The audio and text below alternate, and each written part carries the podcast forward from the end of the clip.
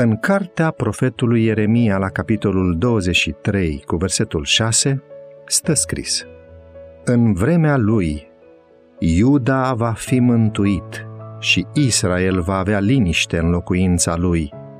Și iată numele pe care îl vor da: Domnul, neprihănirea noastră.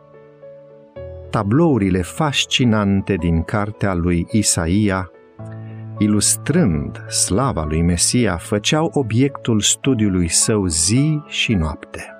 Odrasla din rădăcina lui Isai, un împărat care va domni cu dreptate și va hotărî cu nepărtinire asupra nenorociților țării, un loc de scăpare împotriva furtunii, umbra unei stânci mari într-un pământ ars de sete.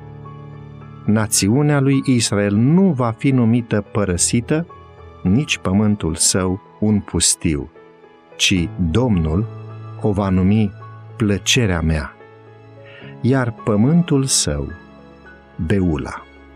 Inima singuraticului exilat era plină de această viziune glorioasă. El îl privea pe împărat în frumusețea lui și uita de sine. El admira maestatea sfințeniei și se simțea fără putere și nedemn. Era gata să alerge ca trimis al cerului, fără să se teamă de vreun om, pentru că privise la cel divin. Putea să stea drept și fără teamă în fața monarhilor pământului, pentru că se plecase înaintea împăratului împăraților. Ioan n-a înțeles în totalitate natura împărăției lui Mesia. El aștepta ca Israel să fie eliberat din mâna dușmanilor lui naționali, dar marele obiect al speranței lui era venirea împăratului în neprihănire și întemeierea lui Israel ca popor sfânt. Așa credea el că avea să se împlinească profeția rostită la nașterea lui.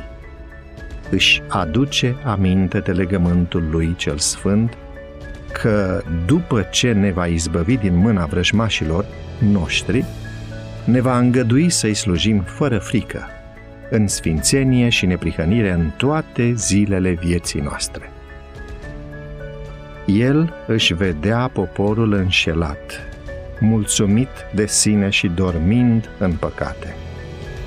El își dorea fierbinte să-l trezească la o viață mai sfântă.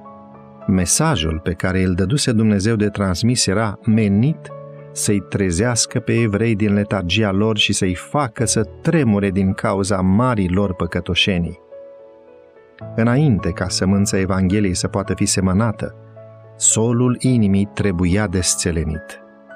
Înainte să caute vindecare la Isus, ei trebuiau să fie treziți cu privire la pericolul adus de rănile păcatului.